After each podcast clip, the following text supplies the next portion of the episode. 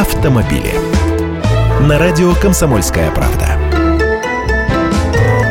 Здравствуйте, я Андрей Гречаник. Водителя оштрафовали за матерную брань. Мировой судья признал автомобилиста виновным и назначил ему административное наказание в виде штрафа в размере тысячи рублей за нецензурную брань. Ситуация была банальной. В Златоусте между соседями произошел конфликт из-за оставленной на дороге машины, которую нельзя было объехать. Женщина обратилась к хозяину автомобиля с просьбой освободить проезжую часть, а он, как водится, послал ее в нецензурной форме форме. При этом присутствовал ее муж, но в результате не драку они затеяли, а подали обращение к городскому прокурору об оскорблении и привлечении виновного лица к административной ответственности. По результатам проверки в отношении мужчины возбуждено дело об административном правонарушении за оскорбление, то есть унижение чести и достоинства другого лица, выраженное в неприличной форме, которая направлена для рассмотрения мировому судье. И уже судья признал гражданина виновным и назначил назначил штраф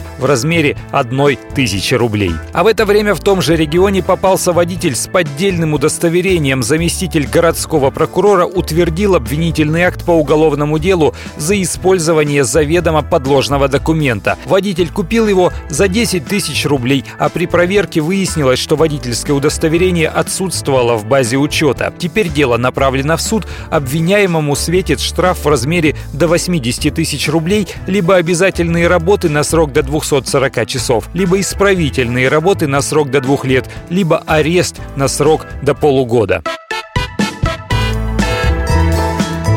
Автомобили.